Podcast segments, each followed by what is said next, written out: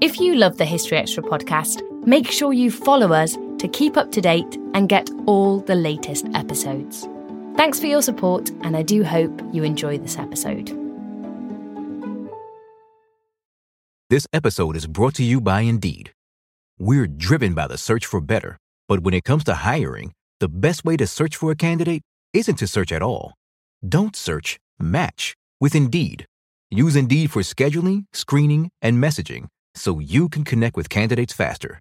And listeners of this show will get a $75 sponsored job credit to get your jobs more visibility at Indeed.com slash History Extra. Just go to Indeed.com slash History Extra right now and support our show by saying you heard about Indeed on this podcast. Terms and conditions apply. Need to hire? You need Indeed. Another day is here, and you're ready for it. What to wear? Check. Breakfast, lunch, and dinner? Check. Planning for what's next and how to save for it? That's where Bank of America can help. For your financial to-dos, Bank of America has experts ready to help get you closer to your goals. Get started at one of our local financial centers or 24-7 in our mobile banking app. Find a location near you at bankofamerica.com slash talk to us. What would you like the power to do? Mobile banking requires downloading the app and is only available for select devices. Message and data rates may apply. Bank of America and a member FDIC. Hola. Hello, this call is being translated. Abuela, listen to what my phone can do. Abuela, escucha lo que mi teléfono puede hacer. Wow. Ahora dime sobre tu novia nueva. Wow, now tell me about this new girlfriend. Huh? Tú sabes lo que dije. You know what I said. Language is no longer a barrier thanks to Live Translate with Galaxy AI on Samsung Galaxy S24 Ultra. Learn more at Samsung.com. Samsung account login required. Calls must be made using the native Samsung dialer. When you need mealtime inspiration, it's worth shopping Kroger, where you'll find over 30,000 mouthwatering choices that excite your inner foodie. And no matter what tasty choice you make, you'll enjoy our everyday low prices, plus extra ways to save, like digital coupons worth over $600 each week. You can also save up to $1 off per gallon at the pump with fuel points. More savings and more inspiring flavors make shopping Kroger worth it every time. Kroger, fresh for everyone. Fuel restrictions apply. Welcome to the History Extra podcast. Fascinating historical conversations from BBC History Magazine and BBC History Revealed.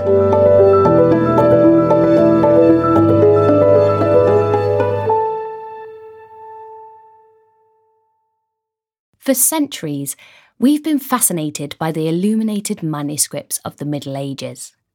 But how much do we know about the countless makers, collectors, and connoisseurs who took care of these manuscripts behind the scenes?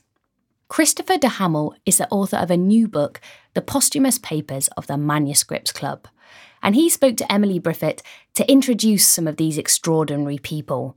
From a Norman monk and a Florentine bookseller to a rabbi from Central Europe, a Greek forger, and an American woman with a spectacular library. We're going to be talking about your new book, The Posthumous Papers of the Manuscripts Club, and hopefully meeting a few of the characters behind the stories you tell within the book. So, I guess it makes sense to ask you as my first question what is this manuscript club that you talk about? Um, there isn't such a thing as a manuscript club. We invented that completely. It's a um, it's a joke, really, on the original title of Pickwick Papers, which is was originally called uh, the Posthumous Papers of the Pickwick Club.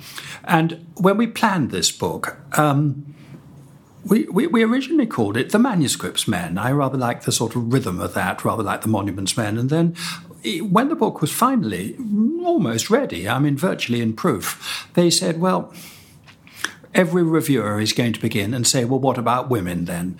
Um, and there are plenty of women in it. So the title is really came in at the very end, but the idea, the sort of theme, the, the, the, the, the, the sort of connection behind it is that if you have a passionate interest in any subject.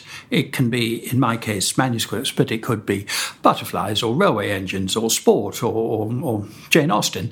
Um, and you go to, say, a conference on that subject, um, everyone you meet meets as absolute equals because you all have an interest in common. With all kind of experience going to a conference on a specialized subject, and whoever you meet, whoever you talk to, you meet as complete equals, whether they're old or young or rich or poor or whatever their background. Suddenly, uh, because of that interest, they immediately become your friends and your colleagues, and we all know that. We've all experienced it. And the idea of this is to take that kind of confraternity, um, that shared excitement, and instead of going across the world, we go right back through history. So I've invented a club. I mean, it, it doesn't exist. There isn't a club. You could call it anything. Um, but that sort of band of friends over the last thousand years. So I have plucked out from anywhere people who like me, are passionately interested in manuscripts, and I kind of imagine what it would be like to meet them, to talk to them, and to learn what it was about them uh, that inspired them. That's really the idea. So the, there isn't a club, it's imagined, but it's what it would have been if there was one. And posthumous, I suppose most of them are dead, so there we are. Other than their love of manuscripts, is there anything that these 12 people share in common? All people share different things in common, but we've tried to choose 12 people who are completely different. Um, there's no point in writing about 12 people who are exactly the same. Um, so um, I've tried to choose examples of people who are interested in manuscripts for very different reasons.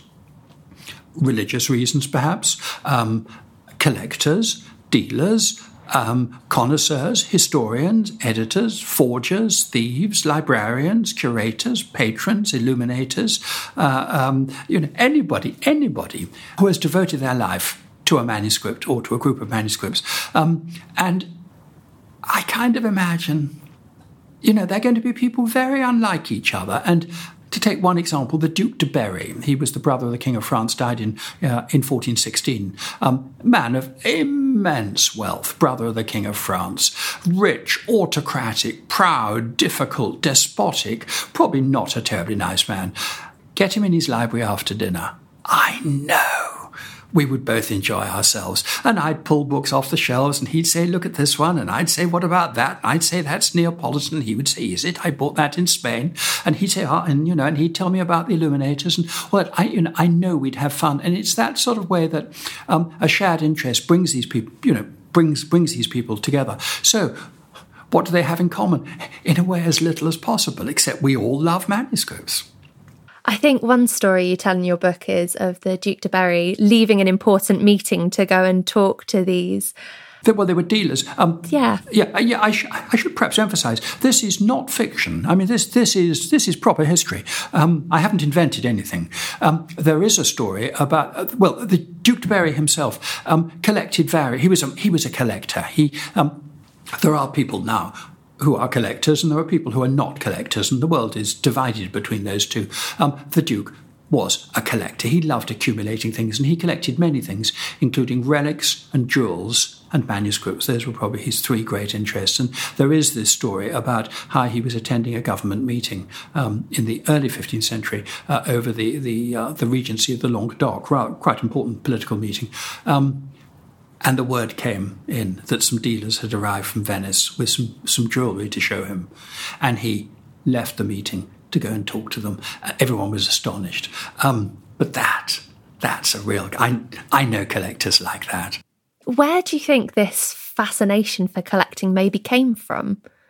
Um, that is an, an, enormous question. I suspect since the beginning of time, there have been people who are collectors and people who are not collectors. And we all know people who are both. And um, anyone who is a collector um, will begin as a child. Um, you know, most great collectors, it can be art or anything. You know, they begin when they're about 10. They collect feathers and stamps and coins and postcards and, uh, and, and, and, and, people do it and they go on to doing it. This is not a book about collectors. I mean, collecting manuscripts is, is one way of appreciating them. Quite a number of the people I'm writing about were, n- were not actually collectors, but the Duke de Berry was. Um, and that kind of instinctive, uh, that desire to own something.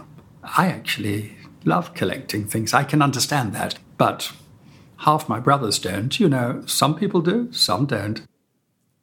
I think one of the things you talk about with the Duke de Berry is that he was interested in almost collecting those with a known history or a known past. I think it's something you talk about with a couple of the other figures in almost no- unknowing and understanding the provenance of a manuscript and that almost increasing the value. We are historians, and so are you, and you. We all know um, we all know the problem and the difficulty of using uh, archival material from five or six or seven hundred years ago and trying to draw a story out of it. And one of the, the great things, one of the great uh, resources we have for the Duke de Berry is the inventories of his collections, which are published and extremely detailed.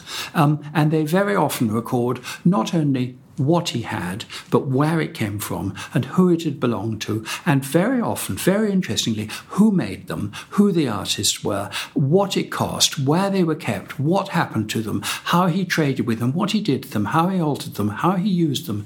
And by going through those, there one can see, one can really share the experience of what a modern collector does. Um, here was a man who was clearly interested in provenance that sort of sense, and it can be a manuscript, it doesn't have to be, that sense that you have an object, a work of art, and you hold it in your hands or you prop it up in front of you, and you know where it's been, you know who painted it, you know how it survived, you know why it was made. Um, and the kind of knowing about it and wanting to know about it is really, to me, is evidence of a proper um, collector and connoisseur. But he's late 14th century. I mean, so it's a long time ago. And you can get that real, he's really the first collector of books in Europe where one can really begin to understand that thrill, that titillation, that excitement he had on acquisition, which he clearly did. I think one of the things you also see with Robert Cotton, who's someone else in your book, you also see that mass collection. Yes, Cotton was also a collector. Um, very much a collector. I've put him down more as an antiquary. Um, I don't know whether he was as much of a connoisseur as the Duke de Berry. I don't think he cared so much about whether they were decorated or how they were illuminated or even who'd made them. What Cotton was interested in was putting together a resource for national history. He was born in the late 16th century um, and died in the reign of, of, of, of Charles I, so he's right over that very end of the Elizabethan period, beginning of the the Stuarts. And uh, England was in a whole period of political and, uh, and constitutional uh, uh, turmoil. Less than 100 years earlier, all monasteries had been forcefully closed in England. England had become Protestant and had broken away from Rome. And countless thousands of manuscripts had been destroyed or scattered or thrown out. And Cotton becomes obsessed with the idea of gathering in the resources, the raw material of British history. And he wants to make a resource which he kept in Westminster, in the Palace of Westminster, which would be used really by by government. He was establishing precedent through manuscripts.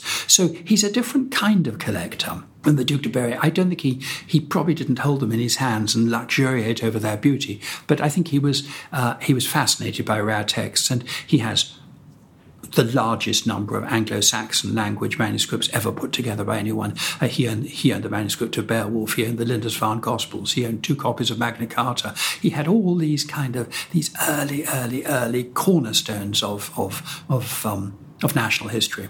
That was what he was interested in. This episode is brought to you by Indeed. We're driven by the search for better, but when it comes to hiring, the best way to search for a candidate isn't to search at all. Don't search Match with Indeed. Use Indeed for scheduling, screening, and messaging so you can connect with candidates faster. And listeners of this show will get a $75 sponsored job credit to get your jobs more visibility at Indeed.com slash History Extra. Just go to Indeed.com slash History Extra right now and support our show by saying you heard about Indeed on this podcast. Terms and conditions apply. Need to hire? You need Indeed. We don't always realize just how much our negative thoughts and experiences stick with us and weigh us down. You may find your brain constantly running through a highlight reel of bad moments. That comment your friend made last week that hurt your feelings, that frustrating thing your mum does, or that silly thing you said in a meeting. Maybe it's time to get it all off your chest, whether it's a tiny annoyance or something much bigger.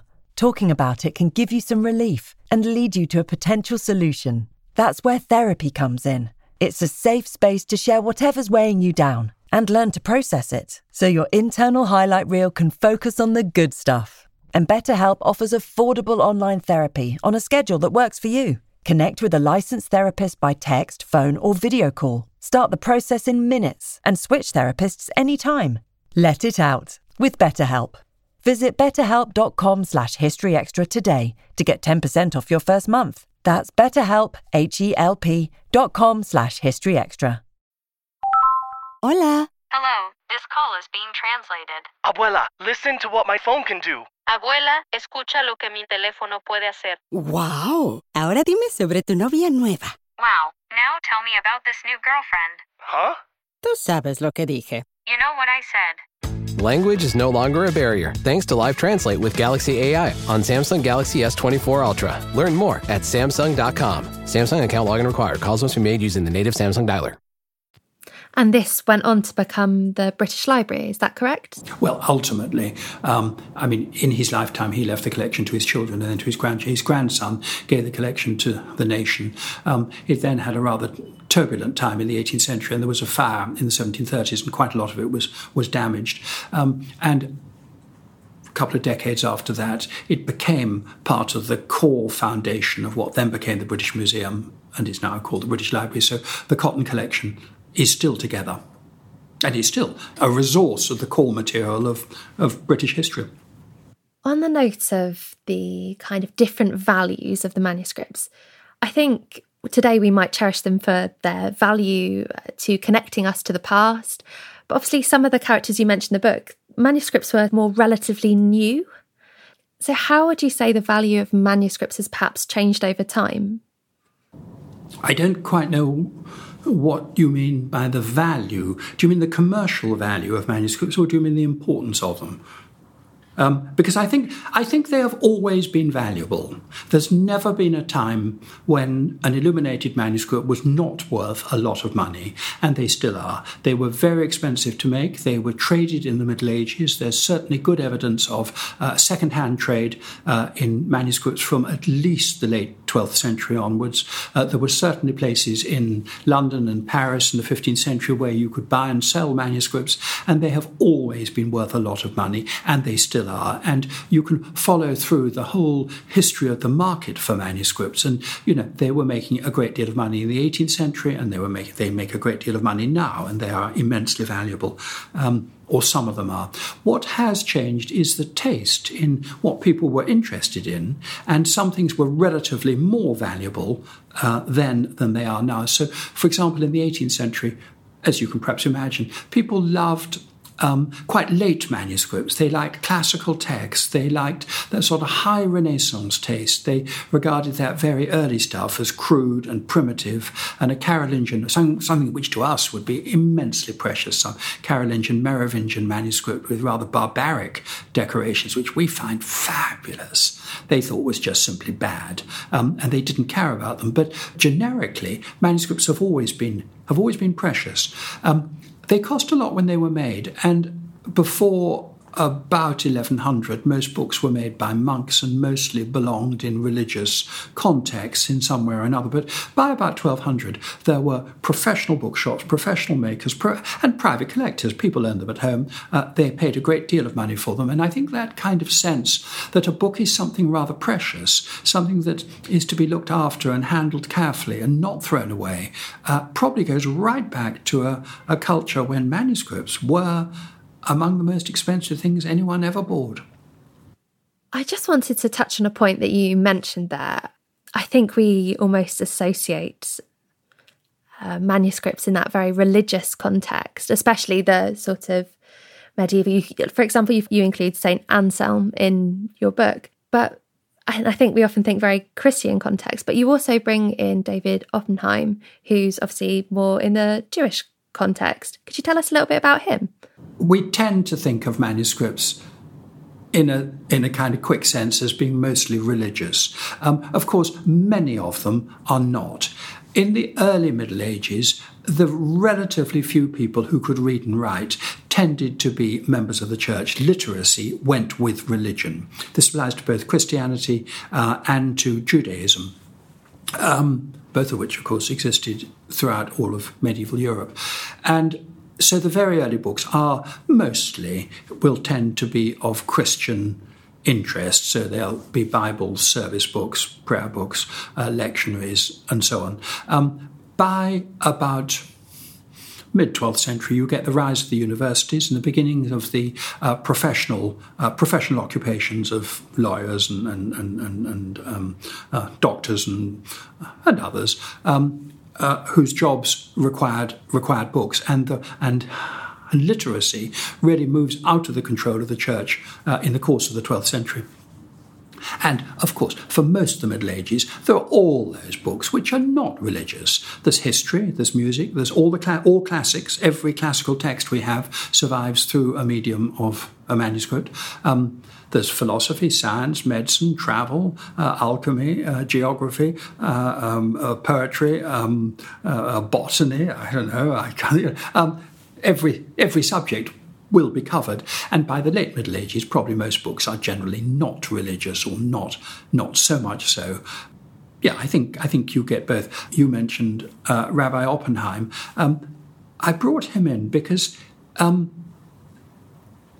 uh, well, you can tell by the fact that I'm called Christopher that I am not Jewish. Um, but I find Jewish history extraordinarily interesting, or the culture, the, the, the, culture of manuscript production of Jewish manuscripts runs right through the whole of medieval Europe. There are people making and decorating and using and binding and, uh, uh, and reading books exactly as their counterparts in the Christian world were doing, but they're doing it in a different language and they're doing it from a different direction. And those two kind of parallel worlds are extraordinarily interesting. And, and, and, and here uh, I've chosen one great collector from uh, Moravia and Central Europe who was gathering up and using medieval Hebrew manuscripts in the late 17th and early 18th centuries, not as antiquarian objects, but using them for their texts. He's using them for rabbinical authority. And part of what a rabbi does is to have to answer questions um, on matters of authority, and he's using these as, as an enormous resource uh, for understanding Jewish history and, and, and for preserving the words and the beliefs and the doctrines and the statements of his predecessors going back through hundreds of years. And it's just a very, very different way of using books. Uh, unlike, say, the Duke de Berry or certainly the Abbe Rive, who comes into also comes into the 18th century, he didn't care a jot about condition. He doesn't mind if they're in poor condition. He doesn't want, doesn't care whether they're illuminated. In some ways, if they're in bad condition, he almost prefers it because it shows the book has been used and used and read, and that's what it was made for, and it's really, really been useful.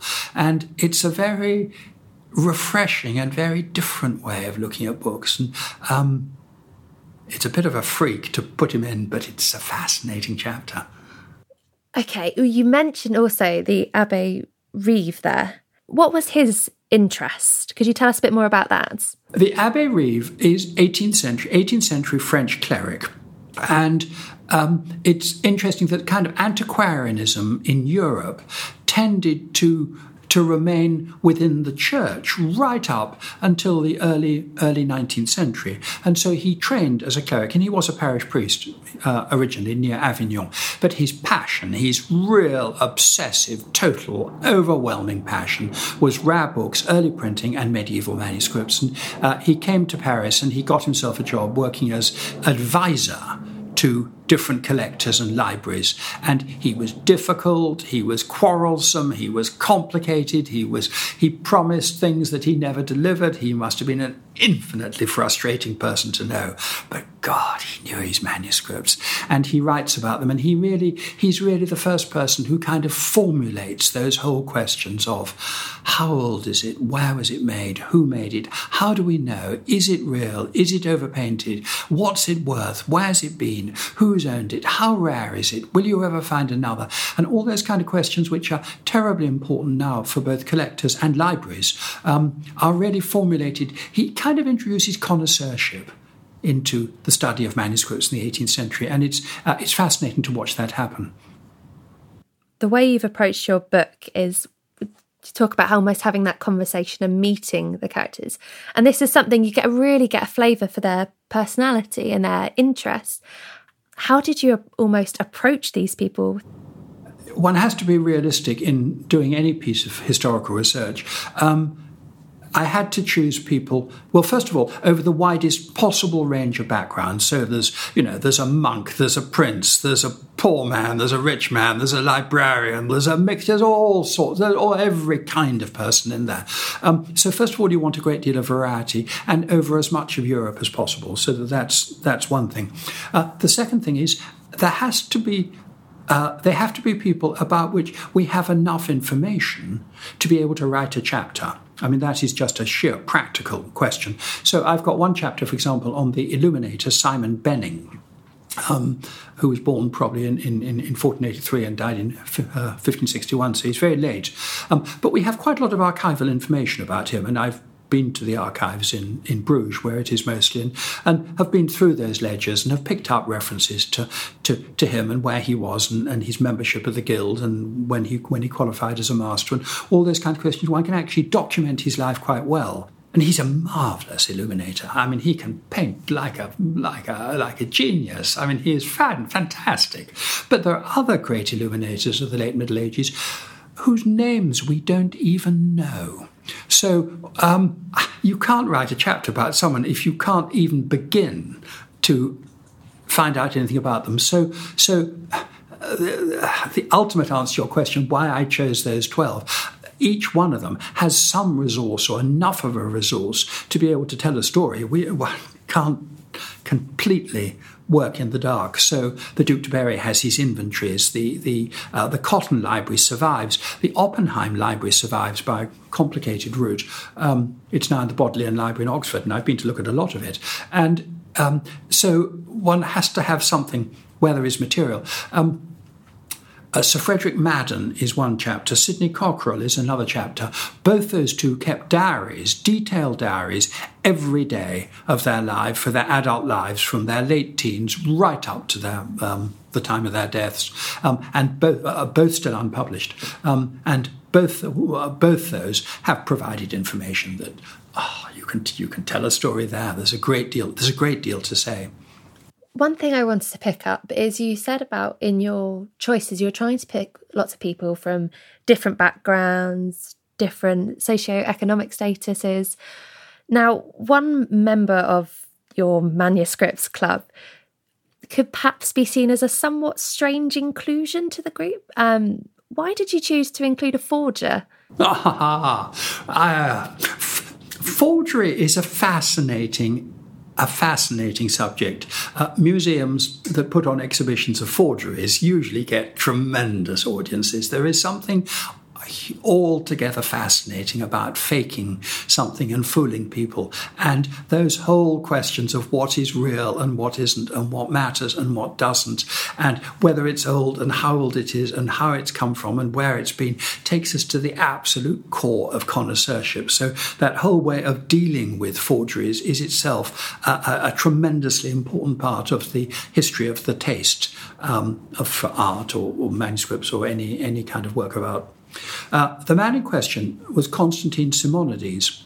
He was himself absolutely a manuscript obsessive. He qualifies on every front for inclusion in my imaginary club of people. I'd love to have met the man, and many people did. Um, he was everything he said about himself proves on analysis probably to be invented. He changed his biography, he changed his name, he changed his nationality, he's moving around all the time. He's, he's a conjurer of manuscripts, but he was a Greek and he pretended that he'd been a monk. Um, on Mount Athos, and he pretended that he had collections of manuscripts of extraordinary antiquity. Um, and wherever he went in Europe, and he travelled all over Europe, but, but especially around England, he would produce whatever manuscripts people most wanted to see. So for classicists, he produced lost classical texts. For Christian scholars, he produced contemporary manuscripts of the Gospels in Greek. You know, he produced travel books. He produced lost biographies, he produced histories, many of which totally deceive people, and some, even now, it's not absolutely clear what, what he made and what he didn't make. It's a kind of utterly, utterly fascinating. He he is a man of a of a manuscript culture. He understands that world. He's he's obsessed with them. He's he's longing to produce them. Is he of course he's a forger, but is he is he doing it deceptively? Is he just recreating what didn't survive and should have survived? Was he putting right uh, the, the, the, the, the, troubles of time? Um, there's something absolutely, totally fascinating about the man. No, I think he's a, he's he qualifies. He's definitely one of my club.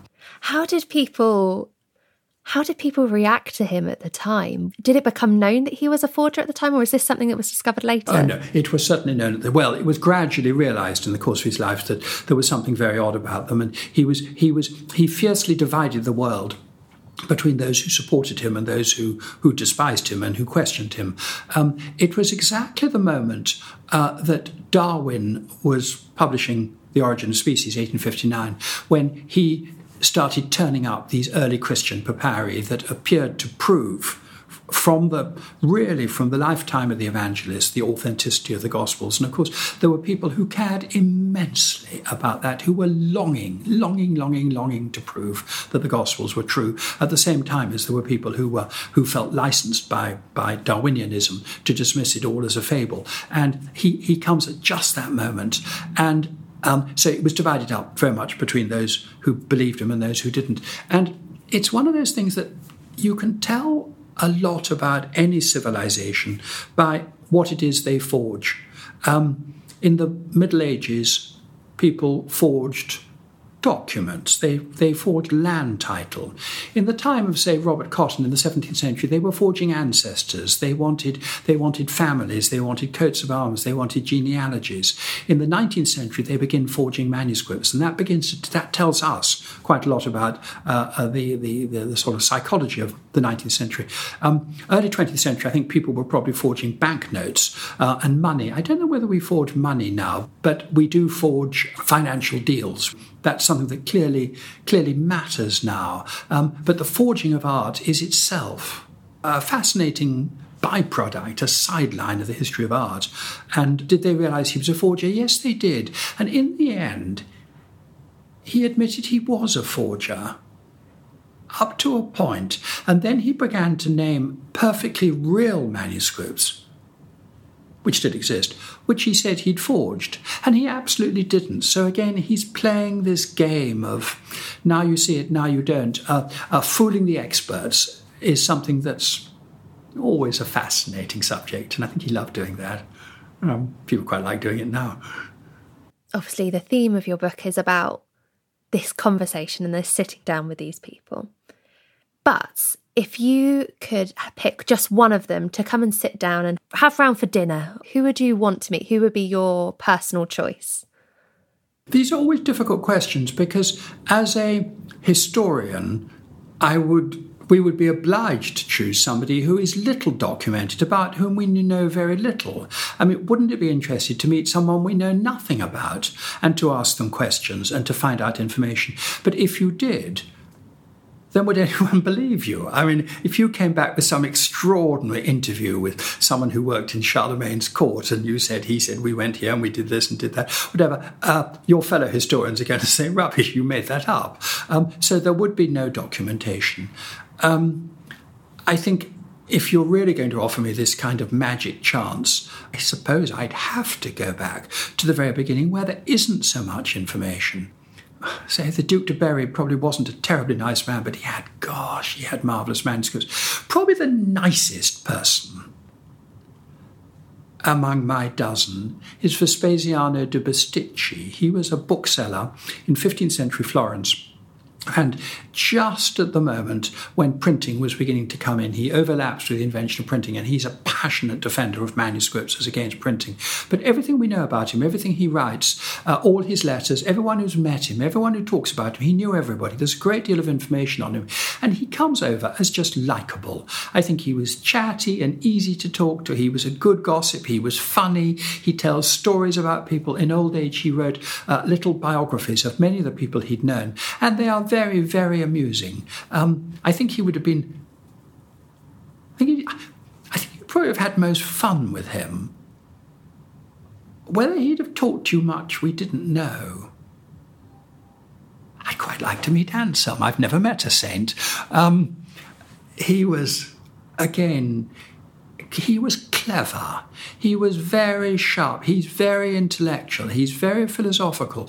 But he also comes over as likable. Um, I think he would be gentle. I think he would be sensible. I think he'd be attentive. Um, I don't think I would have had much fun with the Abbe Rive. He'd have made me pay for dinner. Um, but I would have flattered him and I would have got information out of him. Um, I'd like to meet all of them, actually. I don't mind. All people, like all manuscripts, are different, and each one has their own story to tell. If these figures could be transported to modern day, how do you think they would look back on themselves and their role and their passion in involvement with manuscripts? I think that what runs right through this story is the manuscripts themselves. Here we are talking about a period of six, seven, eight, nine, nine hundred years ago, um, and it seems all so long ago and all a different world and all forgotten. But the manuscripts which they all knew and they all owned or handled or read or bought or sold or tried to sell or collected or examined or edited or didn't know or whatever, they still exist. Many, many of them still exist. And I think that is what would astound if some of these people, if they could come back now and you take them up to the British Library or to the Morgan Library in New York or to, to, the, to, to the, the, State Library in, uh, uh, in Munich or whatever, and you would bring out the books and they would say, Good God, I remember that. That was a da da da da da da, and away they would go, and they would. It would be the manuscripts, I think, that that would astound them, would thrill them. The Duc de Berry built castles for himself all across France. If you'd asked him, I expect he would have thought that his indestructible stone castles would last forever. He would be astonished, I think, that hundreds, literally over a hundred, of his fragile illuminated manuscripts still exist.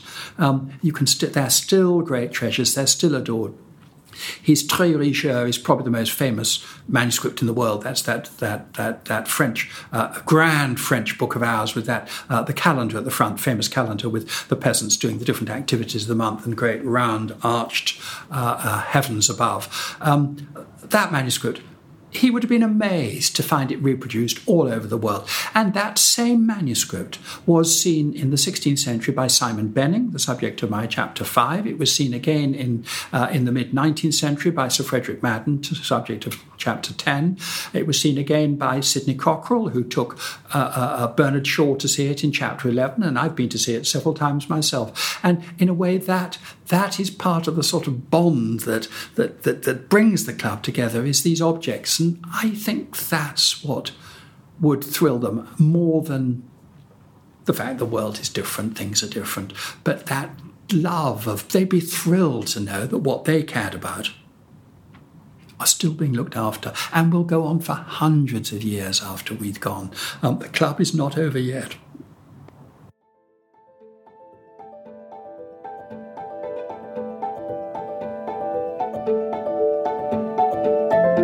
That was Christopher de Hamel. His book, The Posthumous Papers of the Manuscripts Club, is out now, published by Penguin. Thanks for listening to the History Extra podcast. This podcast was produced by Daniel Kramer Arden. A collision between a Chinese jet and an American spy plane. He came and rammed into our left wing. With relations increasingly strained, what are the chances of things spinning out of control? The Western world was asleep. I'm Gordon Corera. I'll be exploring the friction in this most important of relationships and asking Has the West taken its eye off the ball? You cannot ignore China. From BBC Radio 4, this is Shadow War China and the West. Listen wherever you get your podcasts.